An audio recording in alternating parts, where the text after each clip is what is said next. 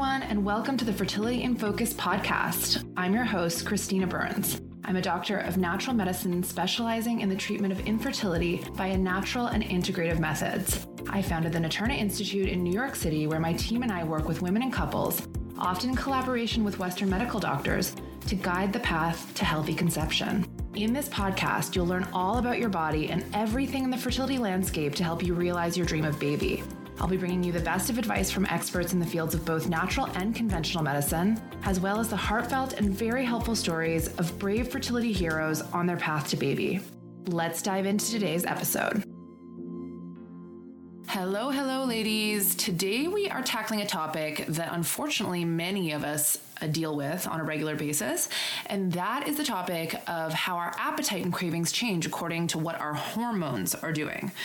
So, if you find yourself unable to make good decisions about food at certain times in your cycle, or perhaps you haven't identified a pattern yet, but you know something is amiss, this is the episode for you.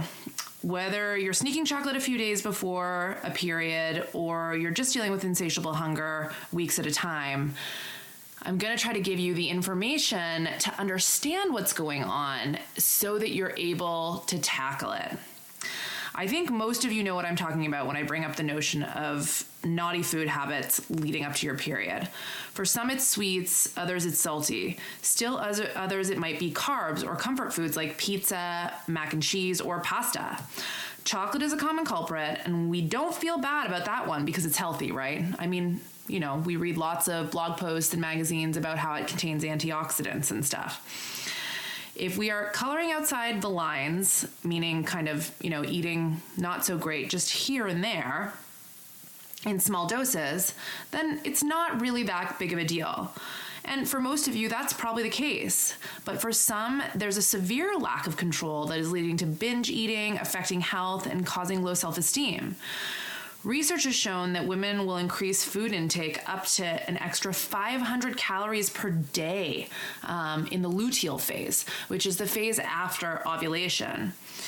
If you are doing this for a few days, again, you might feel yucky and have to recover from that. But if you're doing it for 10 to 14 days, as some are, uh, then do the math. That's a lot of calories and it can get out of hand. Not to mention that it becomes hard to break the habit once your period comes. All said, I'm sure if you decided to tune into this episode, you're probably interested in understanding why you are having said cravings and learn what you may be able to do about it. None of us like feeling gross in our bodies, obviously.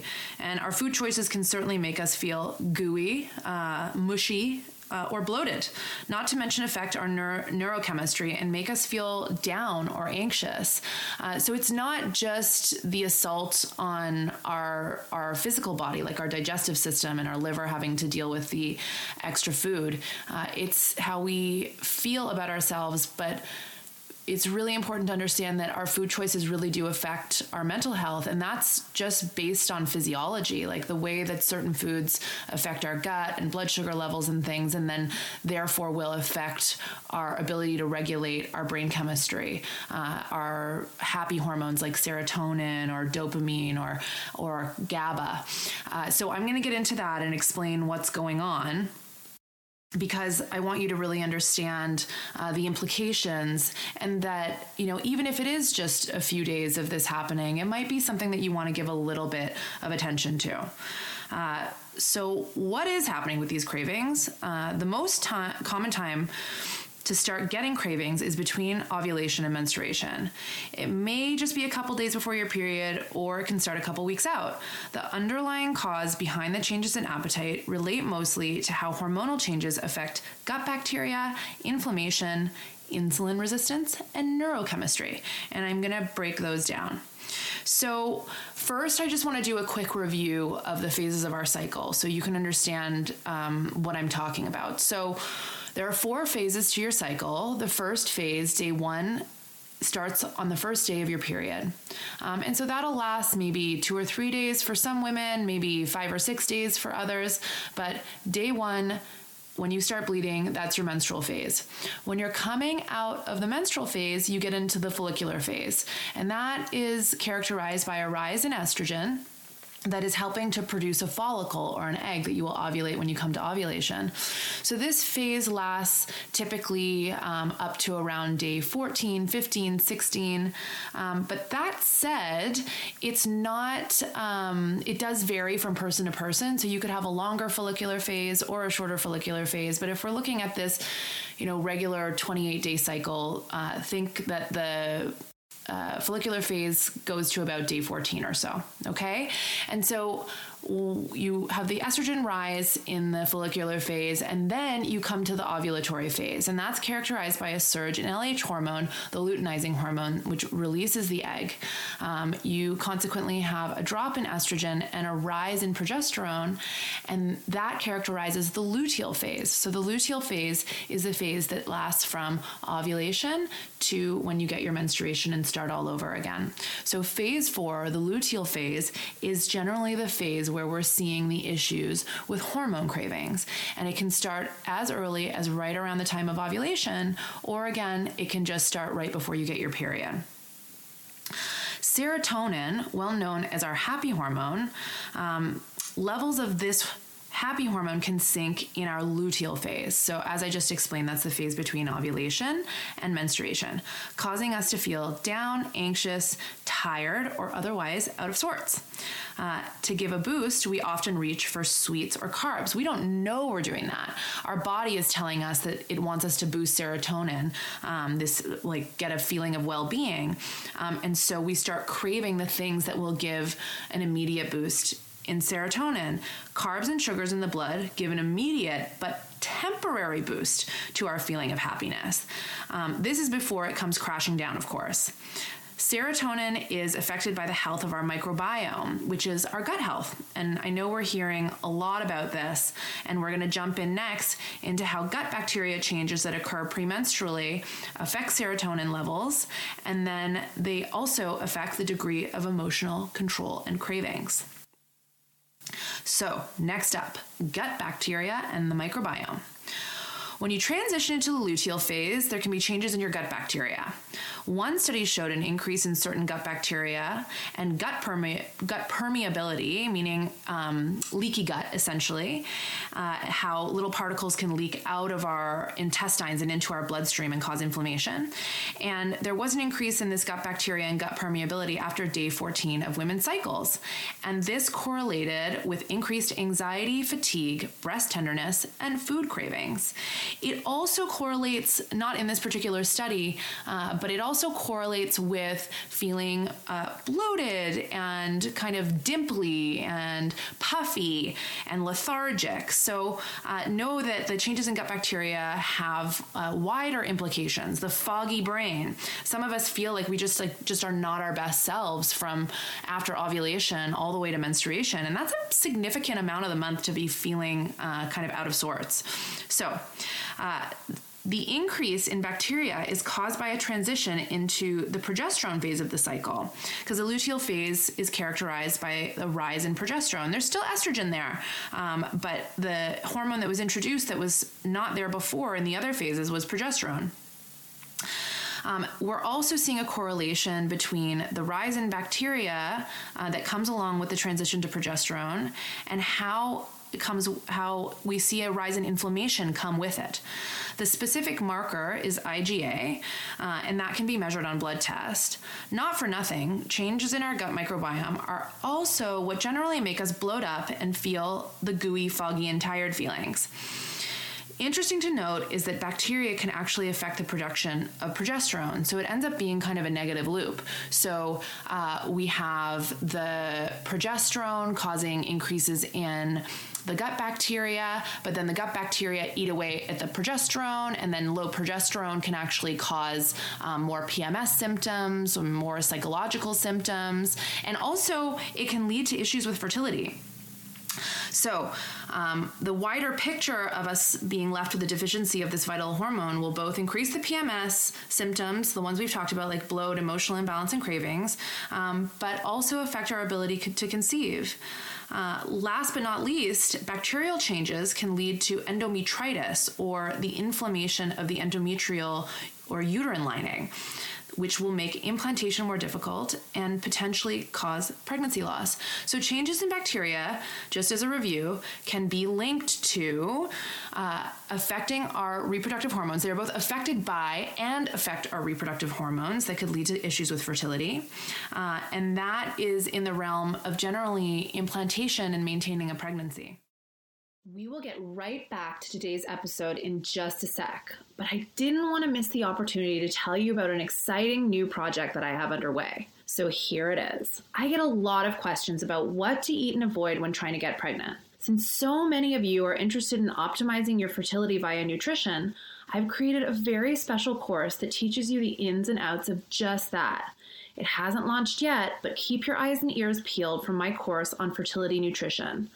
Whether you are already undergoing IVF or just trying the old fashioned way, my goal is to help give you all the nutritional tools you need to enhance your fertility and speed your path to baby. All right, let's jump back in. Now that we've touched on the source of the inflammation, which is again the changes in gut bacteria, we can dive into the role of inflammation and cravings. Several studies have found a link between PMS symptoms and increased inflam- inflammatory markers, such as the IgA or the CRP.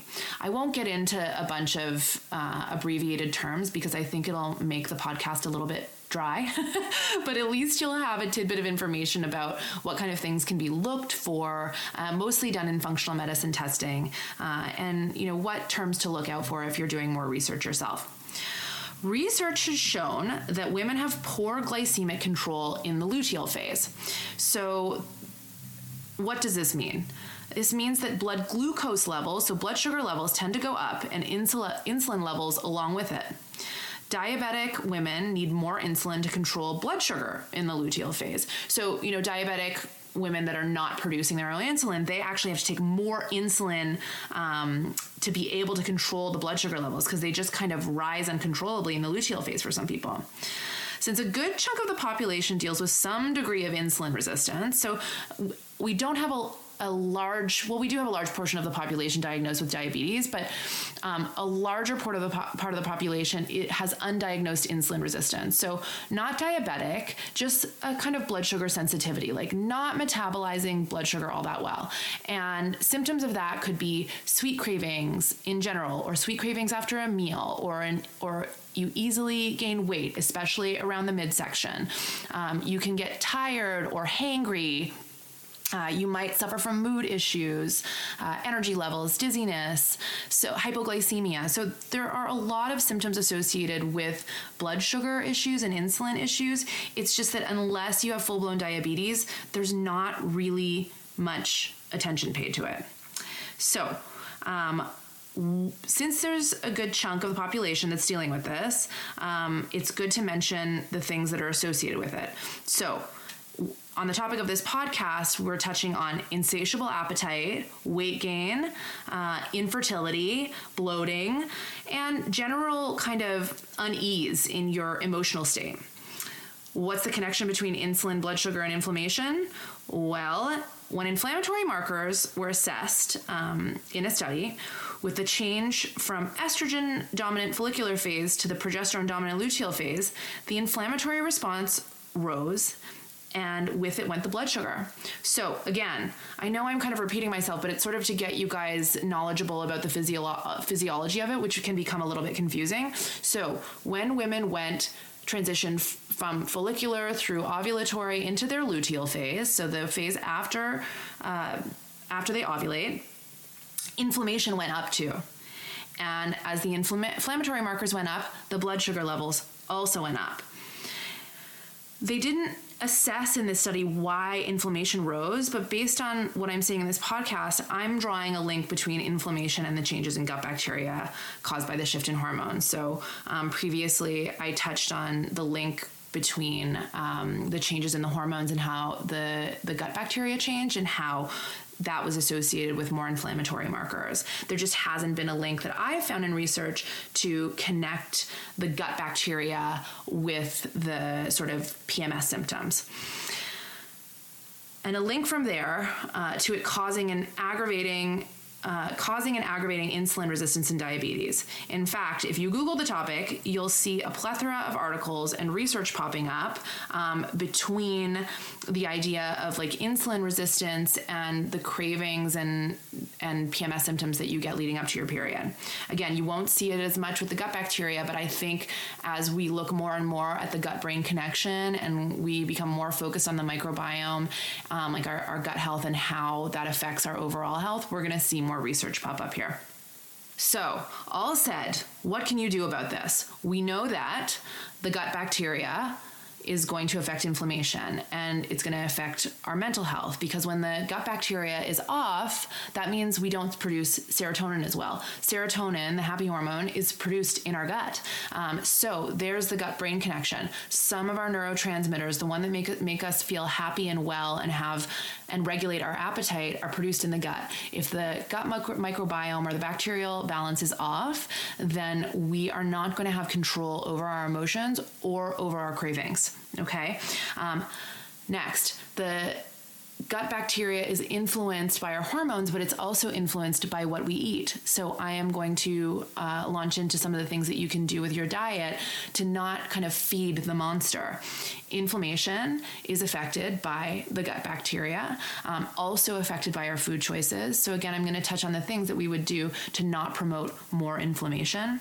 Insulin resistance same deal. So these are, you know, forming this kind of vicious loop gut bacteria, inflammation, insulin resistance. Um, and so with the insulin resistance, there are things that we can do with our diet and lifestyle and supplements to regulate it so that it doesn't worsen things. So a good place to start to regulate your cravings so you have more control of yourself over yourself is actually based in Eastern medicine principles, um, and it's to avoid very flavorful foods. Um, so, i.e., too much sweet or salty. Um, strong flavors increase cl- cravings, and you know, though I'm kind of relating it back to an Eastern medicine philosophy, you would know this just from how packaged foods get us more addicted, like the very salty chips, we crave more of them, or once we eat sweet foods, we crave more of them. The food industry knows this. That's why there are flavor enhancers and salt and sweets put in the food because they want you to like the food and buy more of it. Um, so just keep in mind that eating more packaged food is putting you at risk because it'll increase cravings, and then also just eating out because eating out, the restaurants want, want the food to be tasty. I don't think there's ill intention here. They want you to enjoy yourself. Uh, but the problem is the tastier food makes you eat more, crave more, and want more.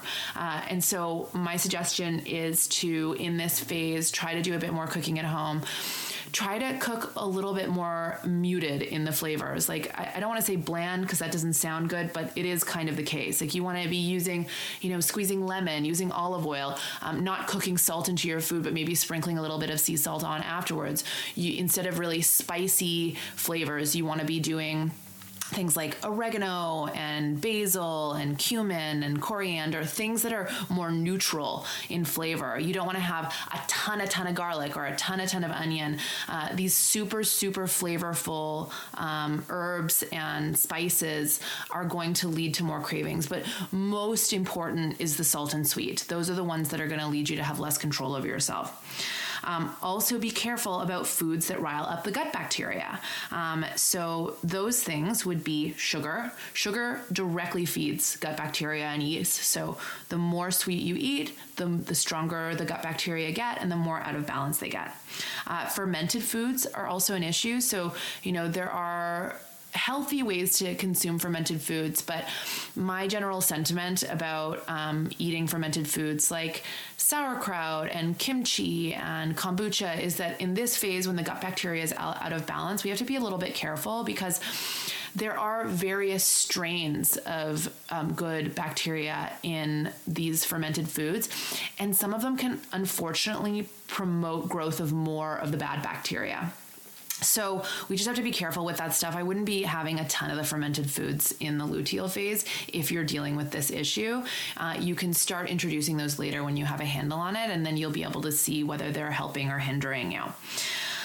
Beer, wine, dark liquor, terrible for gut bacteria. It just feeds it. They're fermented, um, they're yeasty, and they just lead to an overgrowth. And so um, they're affecting the gut bacteria, but they're also affecting your liver health, which is not good for controlling cravings or emotions for that matter. Um, and anything that's going to affect our emotions is going to affect our appetite a lot of the time. Mushrooms, um, I know there's a craze about mushrooms and they seem like they're a healthy food, but they also have spores and they can increase bacteria. So it's not that you can't have any of them. I just wouldn't have too too many in this phase of the cycle. Uh, fruits are also something to consider. Uh, low glycemic fruits like berries aren't too bad, although uh, strawberries have some uh, mold on the outside, even if you can't see it, that can increase the gut bacteria. So blackberries, raspberries, blueberries are a better bet. And I wouldn't eat too many tropical fruits in this phase. So, mango, pineapple, banana, these are going to lead, to increases in the gut bacteria that are not going to be favorable. Inflammatory foods in the luteal phase uh, will also worsen insulin resistance and affect brain chemistry. So, inflammation uh, not only increases the insulin resistance, like affects our ability to uh, use the sugars that we're taking in from food, uh, but it also affects the brain chemistry. And so, inflammation in the body is correlated with more anxiety and depression, uh, bipolar, impulsiveness, um, and other mental and emotional disorders. So, we want to be really careful about inflammation and inflammatory foods. Um, and then we also have to be careful to balance the insulin blood sugar. So, inflammatory foods include things like uh, conventionally raised uh, beef and pork, uh, things like corn, soy, especially genetically modified crops, sugar, uh, alcohol, and excess of caffeine, and um, just generally packaged foods. So they might contain certain flavor enhancers or chemicals or um, sweeteners that uh, are not, it's not sugar perhaps, but maybe it's uh, sorbitol or sucralose uh, or aspartame or something. These are really unhealthy in terms of causing inflammation. You may not see an associated spike in blood sugar right away, but it can affect insulin levels. And actually, it's been shown that uh, fake sweeteners uh, can can really make us gain more weight and affect our blood uh, sorry our brain chemistry more than regular sugar. I don't recommend either. I, I don't know if it's realistic to not have any sweetener at all ever but i would keep it to minimal amounts of things like maple syrup and honey molasses brown rice syrup that kind of thing uh, eat lots of green veggies to help metabolize your hormones. So, we want to make sure that we're kind of gliding through these uh, hormonal phases. And for that, we need our liver to be in good working order. So for that, the, the green veggies of the brassica family, broccoli, kale, um, Swiss chard, and then things like Brussels sprouts and cauliflower, those are really helpful for brain chemistry uh, because they help for our they help our liver, um, and so they're also good for the hormonal balance overall. They can enhance fertility. Uh, they can be good for conditions like MTHFR, which I've talked about in another podcast. So green leafy vegetables, preferably cooked, so they're easier to digest, are the way to go. You can also juice them, uh, but just you know an excess of juice can uh, spike our blood sugars. So just be careful if you're mixing it with fruit or anything like that. Eat healthy fats and complex carbs to satiate yourself in this cycle there is going to be for some people because of the hormonal change an inevitable increase in appetite. So instead of going for like the pizza the mac and cheese the ice cream the comfort foods try to satiate yourself with the healthy fats and complex carbs.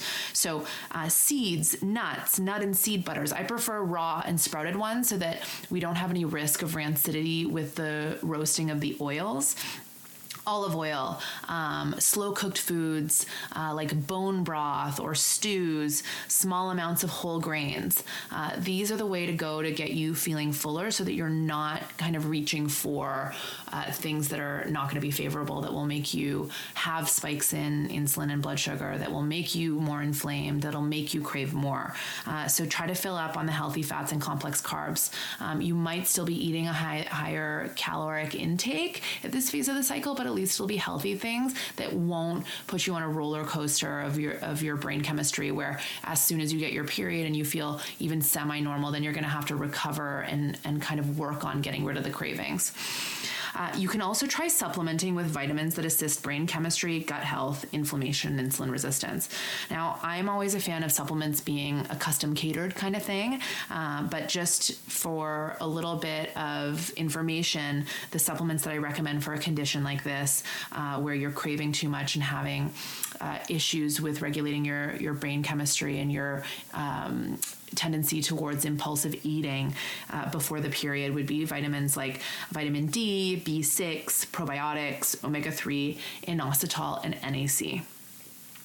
Another amazing thing that you can do, and I use this a lot in the clinic, uh, are ear seeds and ear acupuncture. They are super, super effective for regulating your appetite and uh, helping you to control cravings. And not only that, but helping you feel happier and more relaxed. So, um, ear acupuncture, ear seeds, if you don't live near anybody that can do that for you, um, then we offer demos uh, at the clinic. You can always book an appointment for a virtual session and we can help you get set up with that.